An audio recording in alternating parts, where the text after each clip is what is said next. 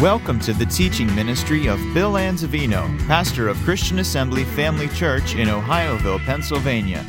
We pray you are challenged in your walk with the Lord through the following teaching. For more information about Christian Assembly Family Church or to subscribe to our free podcasts, please visit us on the web at cafamily.net. If you didn't get a copy of the notes, just uh, raise your hand if you like. We'll get you a copy of the notes. We're talking about prayer on Wednesday nights, and this is our 15th lesson on prayer. Never thought we'd be at 15 when we started, but here we are at 15, so we're going to continue along this line. Praise God.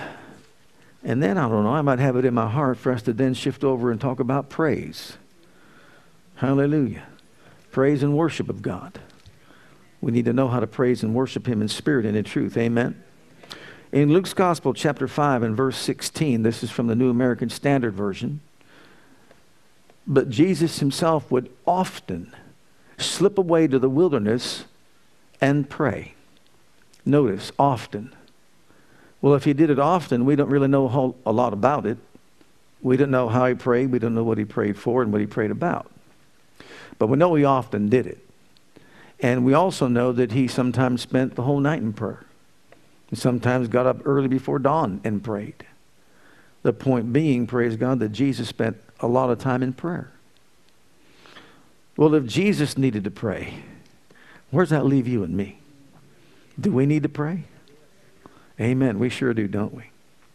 Well, even though it doesn't tell us always the things he prayed about, in John's Gospel, chapter 17, we have a sneak preview. John recorded some things in that chapter, chapter 17, about Jesus' high priestly prayer. And it's almost as if we have this opportunity to observe Jesus at prayer at the most crucial and critical time in his life. And so, what we're going to do tonight, we're going to explore this. We're going to look at this prayer that he prayed. Once again, you could say that it's his high priestly prayer or it's his farewell prayer that he prayed after his farewell discourse. Now, in John's Gospel, chapter 13 through 16, these chapters 13, 14, 15, 16, you may think that's a long period of time, but it's not. It's the same night. And in this one night, what he did was he gave them a farewell discourse, talked to them about certain things he wanted them to know. And then at the end of the discourse, he gave them a farewell prayer or a high priestly prayer because he's the high priest of this new and everlasting covenant. And so, in these chapters, Jesus addressed certain things. And remember how critical this is. He's leaving them. He was there for three and a half years. He taught them. They depended on him. He's not going to be there. And he gives them this counsel. And first thing he says in chapter 13, after washing their feet, he says, You ought to do the same. And he teaches them humility and servanthood. And that's how you should have care one for another. That you see to it that you love the brethren and exalt them higher than yourself, esteem them higher than yourself. Be willing to do this for one another. So he wanted them to have that kind of a mindset because that's how he was, a servant to all. And then in the latter part of the chapter, he talks about the love commandment. And he says, This is the new commandment. He raises the bar when he says, Love others, not as you love yourself, but as I have loved you. So he raises the bar on love and says, This is how you're to love. Follow my example of love and how I loved you. That's how I want you to love other people. That way, people will know you're my disciples because that's what he did. Then, chapter 14, now remember, he's leaving them. This is farewell. That's when he begins by saying, Let not your heart be troubled. Right? Because he knew they'd be concerned. In my Father's house are many dwelling places, and where I'm going, I'm going to prepare a place for you, so that where I'm, you can be also. And they talked about how you know the way and all that. I am the way. So he talked about that just to comfort them, to let them know this isn't forever goodbye. You're going to see me again, and I'm providing a place specifically for you. Isn't that a comforting thought to know He's done that for all of us? And then he goes on to say in that same chapter, chapter 14, the works that I do, you're going to do also. He taught them about the descent of the Holy Spirit as he comes and, and he ministers to you as a comforter, counselor, helper, and all that. He talks about his ministry, about him taking his place. Even though Jesus was going back to heaven, the Holy Ghost was coming to take his place. And then in chapter 15, remember, he's leaving. This is the same night. He's talking about all these things. He says, Now remember this I'm the vine, you're the branch. Apart from me, you can't do a thing. But if you stay connected, you can bear much fruit. So I want you to stay connected to me. Don't want you to stray aside or stray away and go you know, in different directions. Stay connected to me because only in me can you produce the results that the Father wants you to have. Goes over to chapter uh, 16, and he talks in chapter 16 about how to pray. Pray in the name of Jesus. And before that, you didn't pray in the name of Jesus. But now ask the Father in my name, and he'll give it to you. Verse 27, he talks about how the Father loves you. What a revelation. The Father himself loves you specifically. You can read that verse in verse 27 and just say, Father, you love me. Father, you love me. Just as I am, you love me. So keep that in the forefront of your mind that the Father loves you, is what he's telling them. Of course, he talks a little bit more about the Holy Spirit and for his need to come and convict the world of sin, of righteousness, and judgment, and all that. But then at the end of the chapter, chapter, chapter 16, verse 33, he said, In the world you're going to have tribulation. So he prepares them along the way. But be of good cheer. I have overcome the world. And so if you stay connected to me, the victory that overcomes the world is your faith in me. And so he's preparing them. This is his farewell discourse. These are the things of utmost importance before he goes. And then he begins his prayer. And it's a threefold prayer. He prays for himself, he prays for his disciples, and he prays for everyone that will believe on him through their word. That's the threefold prayer that he prays, the high priestly prayer. So we're going to begin chapter 17, beginning at verse 1, and notice the prayer he prays for himself. These words spake Jesus, that's chapter 13, 14, 15, 16, and lifted up his eyes to heaven and said, Father, the hour is come. Ooh. Think about that. Think about what he meant. The hour hour's come. Man, this is it. I'm going to a cross. I'm going to suffer and die for the world, for the sin of the world. I know it's happening, and the time is now. So, Father, that the hour's come. Glorify thy Son that thy Son also may glorify thee. As thou hast given him power over all flesh, that he should give eternal life to as many that as thou hast called him.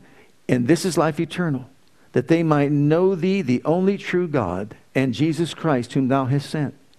I have glorified thee on the earth. I have finished the work which thou gavest me to do.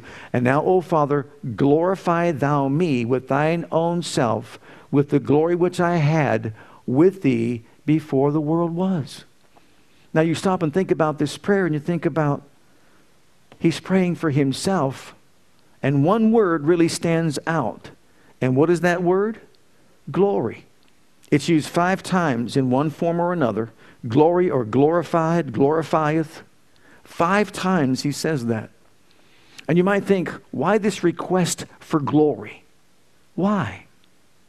We're going to give you three reasons that he mentions right here. First, number one. Why? In order to glorify the Father. Why does he want to be glorified? Why does he want glory in his life? To glorify the Father. If you recall Lucifer way back in the beginning, what did he do? He wanted to usurp the glory of the Father to glorify himself and exalt himself above the throne of God. But not Jesus. Jesus wanted to be glorified so that his life would glorify the Father, so that he would bring even more honor and more glory to his Father. And that's why he asked to be glorified.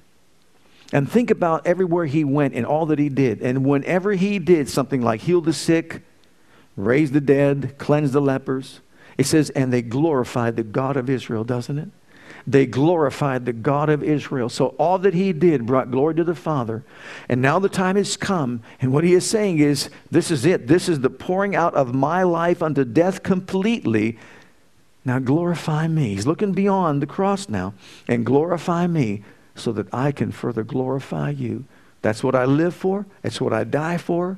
And that's what I will rise again and continue to do. Secondly, now notice in uh, John 17 and verse 4, he earned it at the cross, is the second reason why he requested the glory. Look at verse 4. I have glorified thee on the earth, I have finished the work which thou gavest me to do. Jesus, we know, was instructed to do certain things that he said. I'm doing anything and everything my Father said to do. I say what my Father says to say. Everything you see me do and see me act out, it all comes from the Father Himself. And I have successfully completed the work that the Father gave me to do. So, as a result of Him going to the cross and finalizing everything, He knew that it was not wrong for Him to be rewarded for His efforts and for the work that He did. You know, God rewards those that serve Him, doesn't He? He sure does. Look at 2 Timothy in chapter 4, and you'll find out the Apostle Paul. He lived his life for what reason? To serve the living God. And he did that faithfully since his conversion on the road to Damascus. And at the end of his course, he says these words I have fought a good fight. I have finished my course. I have kept the faith. Henceforth, there is laid up for me a crown of righteousness, which the Lord, the righteous judge, shall give me at that day. And not to me only, but unto all them also that love his appearing. Notice the crown of righteousness. He was well aware of it. And we all should be well aware of it. Anyone and everyone who serves the Lord here upon this earth can expect a crown of righteousness, or as Peter said, a crown of glory. Look at First Peter in chapter 5 and verse 4, what it says. And when the chief shepherd shall appear, you shall receive a crown of glory that fadeth not away. What are you doing for the Lord tonight? What is your work? You might think it's so small. I'm just doing this, I'm just doing that. It wouldn't matter to me if you're making, up a, making a phone call and telling somebody that Jesus loves you. If you're sending out a note card and just saying, God cares about you, keep the faith.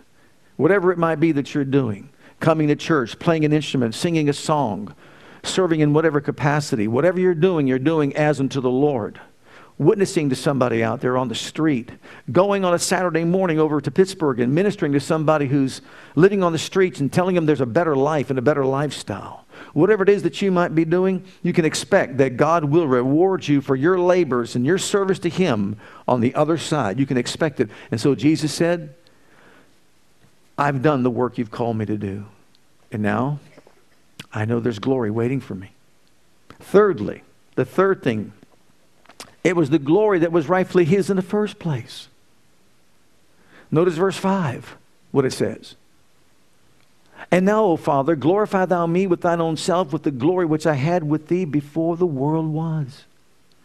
You see, he set aside his glory to become a man and to do what he did and live the life that he lived in faith and obedience to his Father. And now he's getting ready to die the death and then he's going to go back to heaven. And here's what he says it was the glory that I left behind. Look in Philippians chapter 2, verses 5 through 11, because it explains in detail what Jesus did. Let this mind be in you, which was also in Christ Jesus, who being in the form of God, thought it not robbery to be equal with God, but made himself of no reputation, took upon him the form of a servant, and was made in the likeness of men.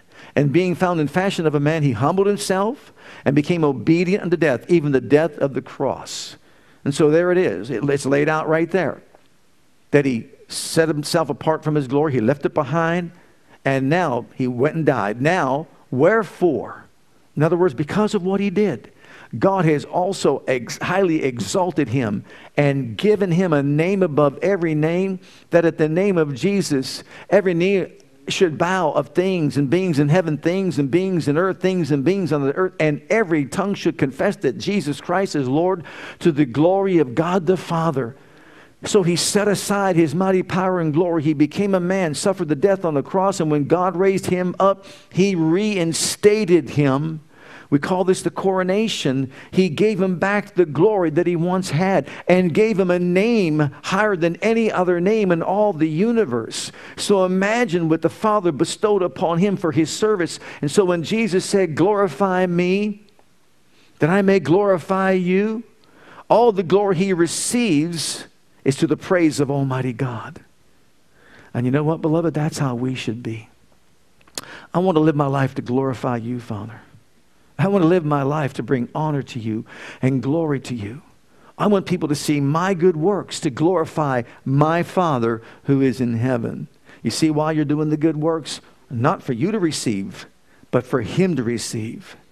Amen. And so that's the first part of his prayer, is for himself. But then also, we see that he prayed for his disciples. Now, these were the ones that stood by his side. These are the ones that supported his work on the earth.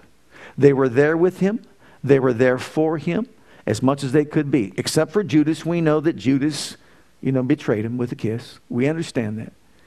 But the others were right there by his side. The others were right there supporting him and doing everything they could to help him succeed in carrying out his life mission. And so, what does he do? He prays for them in these verses. And he says, Father, now, these people that helped me, I want to pray for them. And notice, notice what he prays. We're going to start with number one. We're not going to read all those verses, but we'll give the verses as we go along. To keep them from falling away. In other words, to preserve them in obedience. You know, we have challenges in this world. Have you found that out in your Christian life and experience that you've got challenges in this world? And that the world is really not a favorable place for us to be in? The world's deceived, is it not? The world, you could say, is defiled, is it not? You could say the world is also dangerous to be in, is it not? And the world is divided. And as a result of Jesus knowing this, he prays for his close disciples and supporters. And what does he pray? He's praying for them to be empowered by God to stand faithful and true as they live their lives upon the earth. So, whenever the temptation is to maybe give up or think the world is closing in around you, you've got someone, Jesus, at the right hand of the majesty on high, who is praying for you to see to it that you don't give up, you don't cave in, you don't lose heart. He ever lives to make intercession for every single one of us. He prayed these prayers, he prayed these things for his disciples that the Father would always be there. You know what? It's important for us also to follow in the same footsteps of Jesus. And when you have loved ones that might be tempted to go astray, Father, surround them with other labors of love that will speak into their hearts and speak into their lives and just give them the truth of your word. Help them to see it, help them to walk in it. Amen. And we should follow that same example. But then, secondly, he also prayed for unity. Look at John 17 and, and look at these verses in verse 11. And now I am no more in the world, but these are in the world, and I come to thee. Holy Father, keep through thine own name those whom thou hast given me, that they may be one. So keep them means to protect them and help them, that they may be one. He prays for their unity, even as we are one, as we are one. Jesus understood and knew the power of unity. He understood the effect of unity. He knew how important it was for people to unite themselves together and serve Him together. That's why He sent them out by twos. They would be there to sharpen each other, to support each other, to help each other. When one is weak, the other might be strong. When the other is weak, then the other one is strong. Same thing in a marital relationship. Same thing in a family. Same thing in a church body. When others may be weak, others can rise up and help them and sharpen them and put them on the right track and, and speak into their lives to be one in serving God. One heart, one mind, one accord with the same purpose, serving God faithfully because we want His best. Now, look at John 17 and verse 12. This is, next verse is a very important verse. He said to keep them one, protect them, keep them safe, that they might be one. While I was with them in the world, I kept them in thy name. Those that thou gavest me, I have kept, and none of them is lost but the son of perdition, that the scripture might be fulfilled. What is he saying? I kept them in unity. I kept them as one. I helped them stay on course. Whenever they were maybe to get off track, he was the one to corral them in and bring them back together. As long as he was here, they were all together in unity, believing the same thing, minding the same thing, helping each other, etc., etc. But now that he's going, he says, You know, I need you now to intervene. I need you to manifest your spirit so that he would continue to speak into their hearts and lives to keep them protected and to keep them as one. Number three, he prays that joy would be within them in the midst of all opposition. He knew the joy of the Lord would be our strength. But look at the next verse, John 17, 13. And now come I to thee, and these things I speak in the world, that they might have my joy fulfilled in themselves. You know, when you get saved, you have a joy that's unspeakable and full of glory. And that joy, we are told, of the Lord is our strength. And with that joy within us, we can rise up above the circumstances that we're going to encounter in this life. Jesus knew that. It's a joy that the world doesn't give, it's a joy that the world cannot take away. And it's a joy we should never allow anything or anyone to remove from our lives. Paul was in prison, and he says, I rejoice in the Lord always even in prison, even after being beaten and all that, he still demonstrated joy in the Lord. Yes, it's an act of faith. Yes, it rises above logic. But you know what? No matter what we're encountering or going through, it's the joy of the Lord that helps us. He gave us the garment of praise for the spirit of heaviness. Amen the garment of praise for the spirit of heaviness. So when we see, seem as though that the world is caving in and, and the oppression of the world is trying to hold us down, it's the joy of the Lord that we need. And sometimes the Bible says if you want joy, you've got to shout for it. If you want joy, you've got to leap for it. In other words, take it upon yourself and command joy in the situation. And so he was praying for them to have a revelation of that joy. And then next, he prayed for the protection from all that is evil. Look at John 17 and then verse 15. I pray not that thou shouldest take them out of the world, but that thou shouldest keep or protect them from the evil that's in the world. So, in other words, he says, I know you need to leave them here to witness for me. But while they're here, they're going to be attacked from every direction from all that is evil and all that is wrong. So I'm asking that you protect them and keep them safe and help them. And let me show you. Look at Luke's Gospel 22 and, and, and look at uh, what Jesus said about Peter. And the Lord said, Simon, Simon, Peter, Peter, Behold, Satan has desired to have you, that he may sift you as wheat. But I prayed for you that your faith fail not.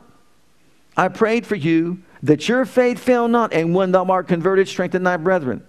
So, yes, Satan's coming, lurking around every corner as a lion, roaring lion, seeking, seeking whom he may devour. But we're to remember, Jesus has prayed that our faith fail not, that his faith fail not, that our faith fail not. He's not changing his prayers. He wants our faith to work, to rise up and stand against all that is evil. And so he prays that God the Father would protect them and us from the evils of this age, which we know that that prayer is answered because Jesus prayed it. Next, and his final statement that he makes, and, and that's for sanctification. Look at John 17 17. Sanctify them through thy truth. Thy word is truth. Sanctification is positional and practical. Positional, we're sanctified in Christ by his precious blood. Aren't you glad? The practical part of it, we need to carry it out and act like, live like sanctified, set apart people, right? And so he prayed for that. And what does he say? By thy truth. Thy word is truth. If we want to learn to live the lifestyle that God wants us to live, we need to find out what the word says. You know how many people, it's sad to say, but in the generation in which we live, young people are being reared up under this. They've never been taught what the Bible says about certain moral laws. Like, for example, many didn't realize the Bible even spoke out against homosexuality. They didn't realize it was wrong. In our generation, they don't even know that it speaks out against fornication. They don't even know that that's in the Bible. And the list goes on and on about certain moral laws that God has established to govern our lives, but they don't realize it. One major reason is because it's not being preached from the pulpit. They want to go to seeker friendly churches when they only hear what you want to hear. Everything is great. It's all hunky dory. It's all beautiful. It's all, and that's wonderful. I believe in a positive message. Don't you? But also, I believe that God's a God of judgment and justice as well. Right? And so we have to live right.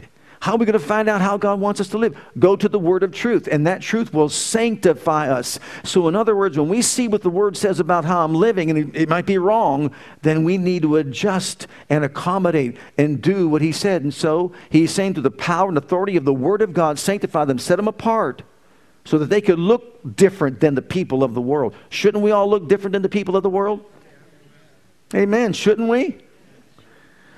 I remember one time someone uh, commenting, uh, maybe they shouldn't have done this, but they're commenting about um, a man of God who was sitting at a restaurant, and in the restaurant, he asked for a certain thing to be done a certain way. In the process, the person went and got what they wanted, what he wanted, and brought it back. And when she brought it back, it wasn't exactly the way he said that it should have been done. He was very particular about how his beverage went into his glass. And he said, pour the water in first, and then the, gla- then the ice in afterwards. But she went and just filled the glass with ice and then poured the water in. And when it came back, he was so irate because he knew it because if the ice is in first, you pour the water in, the ice sticks together. But if the water's in first and then you put in the ice, they won't stick together. And proceeded to chew her out in front of everybody and belittle her. Oh, that was a shining light, wasn't it? Over a glass of water. A shining light. Man, God wants us to live our lives in such a way so as to be pleasing to Him and humble ourselves and, and, and also exalt others and esteem others more highly than ourselves. Jesus was the servant of all. Do you remember when he washed their feet? And after he washed their feet, he got a basin of water. This is before he went to the cross. And he washed their feet. And he came to Peter. And when he bent down, he said, Peter, come here. Uh uh-uh, uh Lord. You're not touching my feet. No way. Because you see, he thought he was being humble. And Jesus said, Peter, you don't let me wash your feet? You have no part in me or my kingdom whatsoever. He changed his tune in a hurry. And what does he say now? Man, don't just wash my feet. Start at the top of my head and go all the way down my body. And, and what does Jesus say? Peter, Peter.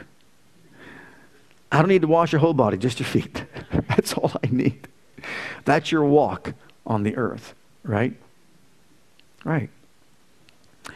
So you see, God wants us to live a certain lifestyle and to live a certain way in which we honor Him and glorify Him and shine His lights in the world of darkness. As we love one another, people know that we're His disciples because we show this love to one another.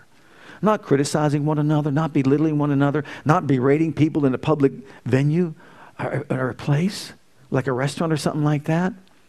That's not going to do anything to promote the gospel of Jesus Christ. Now, God will reward us. You say, well, sometimes we'll get stepped on and walked all over. What did they do to Jesus? What did they do to Jesus? He was the servant of all. And he says, We're to serve as well. And what's he praying? That we have the same mind, the same mentality. That as we live our lives, we don't live it to ourselves. We live it to glorify him, complete the work he gives us to do, so that one day we too will be rewarded with glory on the other side. And those who lead many to Christ shall shine as the stars of heaven. And while we're in the world, he says, I want you to be protected. I want you to be surrounded with, with angels and empowered to stand up against all the forces of evil and darkness, to overcome what's in the world by your faith, etc. All those things he prayed for us as well as, as those disciples, which you'll see here next. The third, third section of prayer, the third division, he prays for you and me, for those that would believe on him through the words the disciples preached. And now look, let's read uh, here verses um, 20 and 21. First thing he prayed for was unity. Now, it says, Neither pray I for these alone, but for them also which shall believe on me through their word. You realize the word started somewhere. It had to start somewhere. It went out from Jerusalem to Judea, Samaria, the uttermost parts of the earth. It started with those first disciples and apostles, and it began to spread. And the word kept on continuing to one day it landed in your life. Aren't you glad? Well, I want you to know something. He prayed for you. He prayed that all of us would be one, as thou, Father, art in me, and I in thee, that they also may be one in us, that the world may believe that thou hast sent me. Notice the motive again that the world may believe that thou hast sent me. Division, when, when we're divided and there's division, what does that do? It takes away from the gospel, it takes away from our effectiveness, you see, in, in ministry. So he prays for unity, that we be of one heart, one mind, one accord. Go to Acts chapter 4, and what you discover that they were persecuted for the miracle that took place. And then Peter and John went to their own company, and they said all that the chief priests and elders said to them. And they lifted up their voice to God in one accord and said, Lord, you're the God that made heaven, and earth, and seen all that in them is.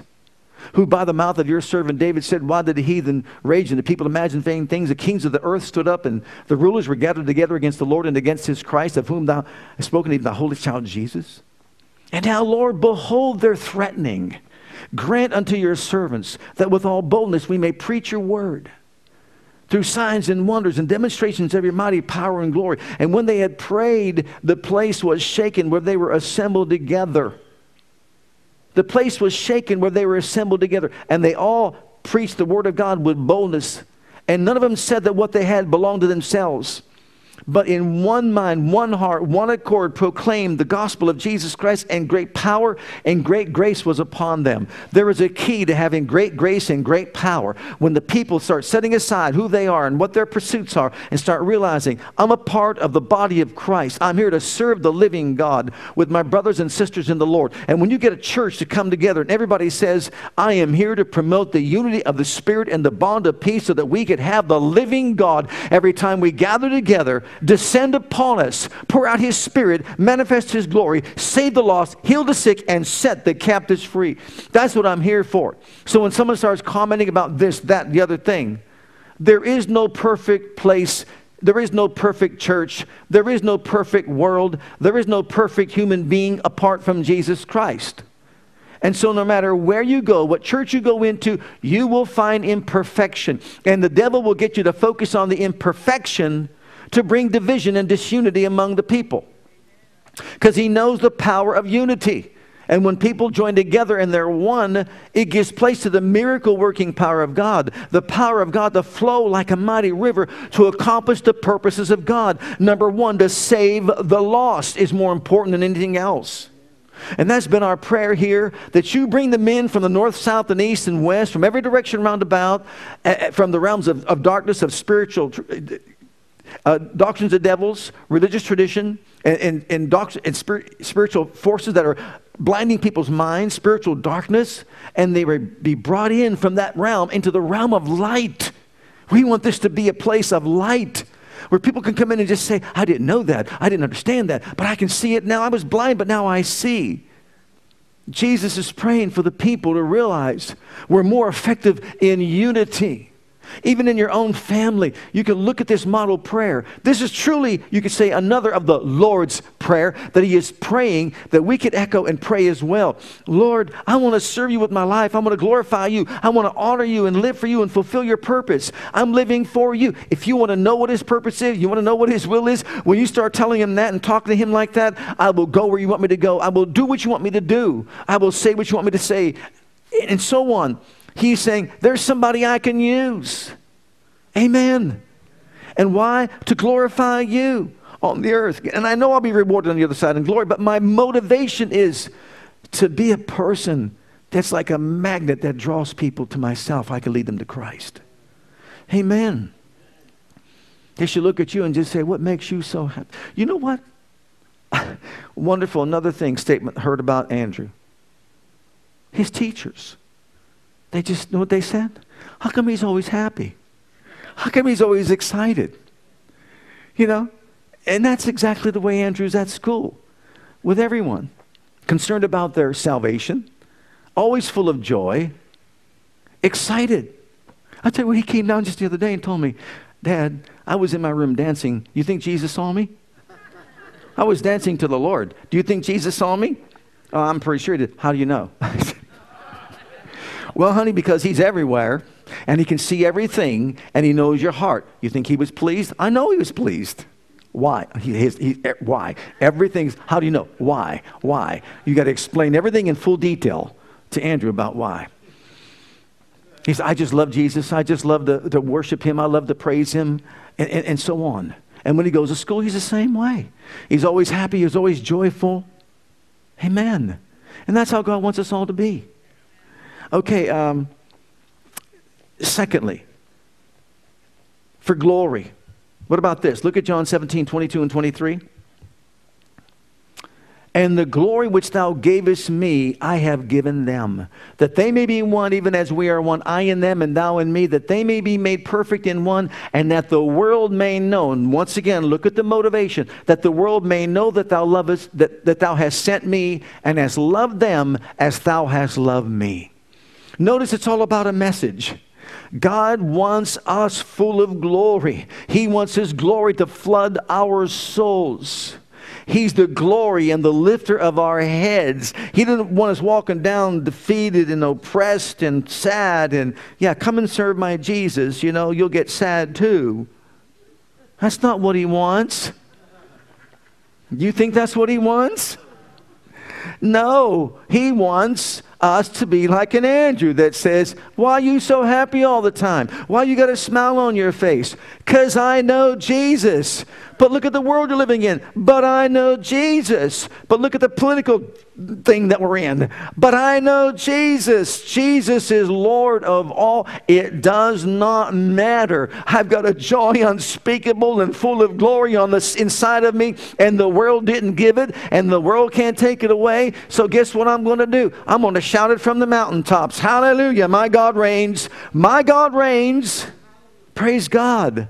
Always be ready to give a, a, reason for the hope that is in you, the Bible said.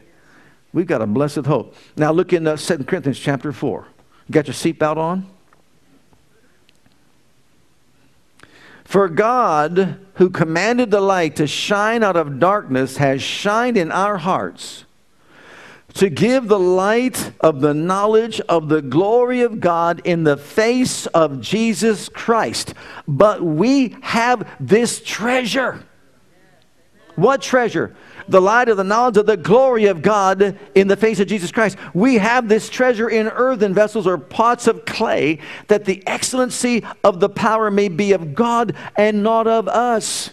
You see, he's saying, I'm putting my glory in you so you can shine as a light, so can pe- people can see your good works and glorify me, so you can be one with us. Look at how gracious God is. Look at how generous and benevolent God is. He said, It's my glory, but I'm putting some of it in you. I'm going to put it and deposit it in you. That jar of clay houses the glory that raised up Jesus from the dead. We've got that glory in this earthen vessel. And it's time we recognize it, acknowledge it, and act like it's so. Amen. Act like it's true. I'll tell you what, we'll shine his lights. And then, thirdly, you got to love this. Mm.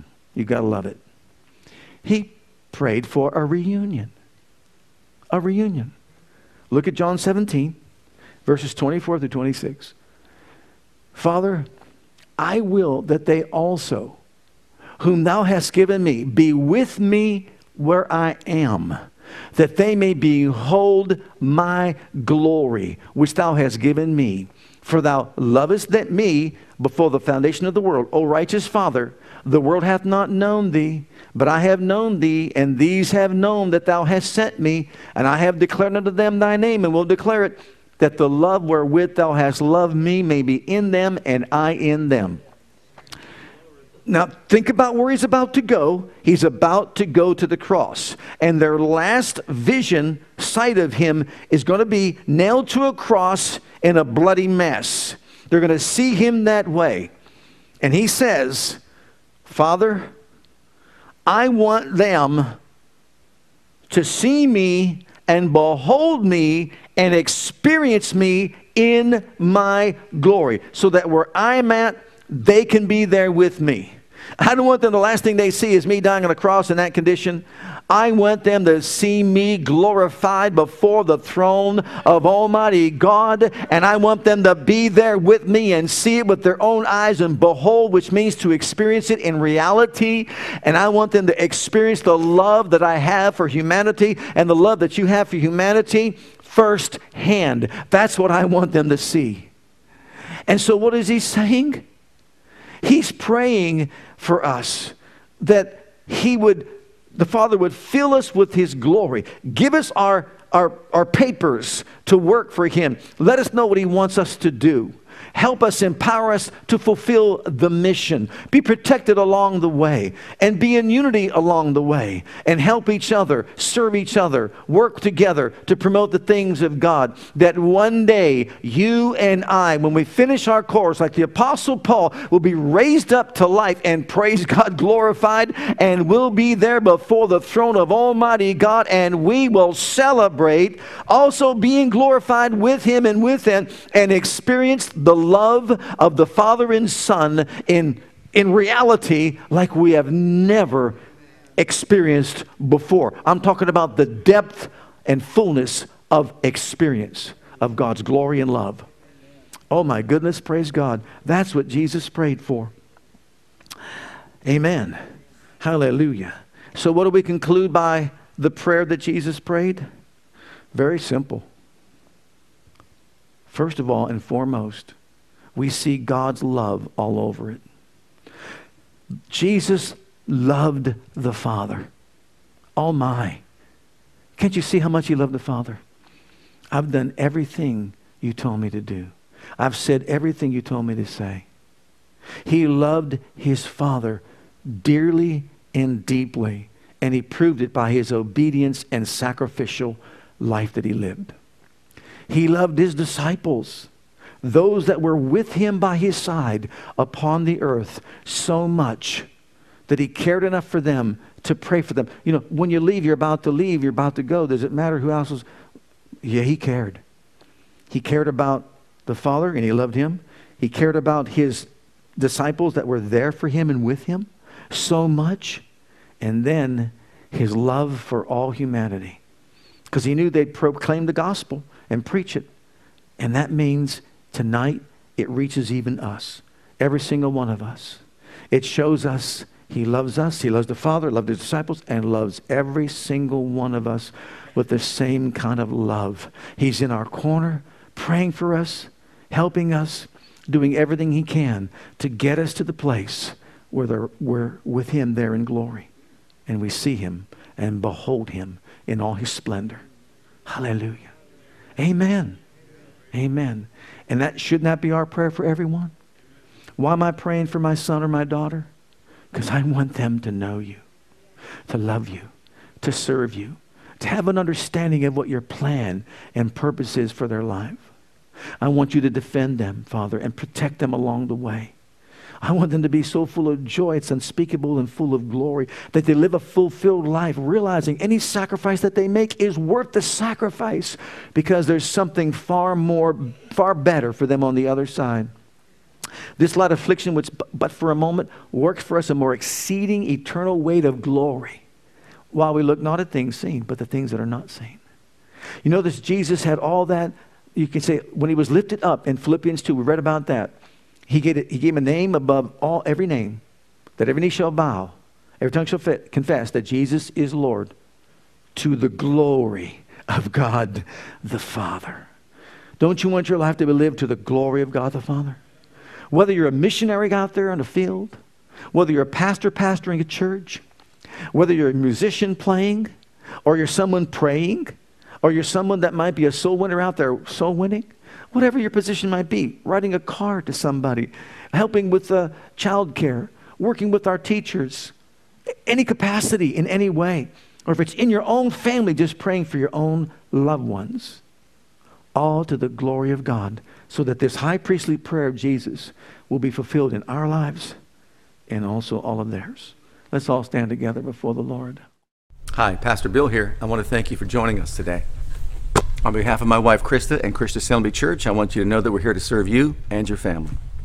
Whether you have young children or kids in elementary school, If you're a teenager or a young adult, we have a passion to provide a safe and comfortable environment where you can grow in God and build a solid foundation of His love for you. And with that foundation, we encourage you to take the gospel of Jesus Christ with you wherever you go. It is our heart at Christian Assembly to be an outreach, to be the hand of God toward Jerusalem, Judea, Samaria, and the uttermost parts of the world. We want to join as the body of Christ to make one last trumpet call before the final trumpet sound, and through a life of worship, bring in a harvest of people. With whatever gifts God has given you, we want you to be free to share those gifts and talents. Life is most fulfilled when we share God's love with others. And in all that we do, we want to demonstrate the power of the name of Jesus to the world through a ministry of excellence to God first and then also to you. So, whatever the situation, wherever you are, whatever you're going through, I want you to know that we love you and God loves you and has a wonderful plan for your life. And that plan begins by making Jesus the Lord and the Savior of your life. And if you've never made that decision yet, I'd like to invite you to pray a simple prayer with me. And if you will, Jesus will become your Savior and your Lord. Just repeat after me this prayer Heavenly Father, I come to you just as I am. And I believe with all my heart that Jesus died for my sins and was raised from the dead for me. I open the door of my heart. I call upon the name of the Lord. Lord Jesus, come into my heart. I now accept you and receive you as my personal Savior and Lord. Heavenly Father, I have called on the name of Jesus. I'm now your child. In Jesus' name, amen. Now, if you prayed that prayer with me, I encourage you to get into a good Bible based church where you can learn to grow in your Christian faith and experience. God bless.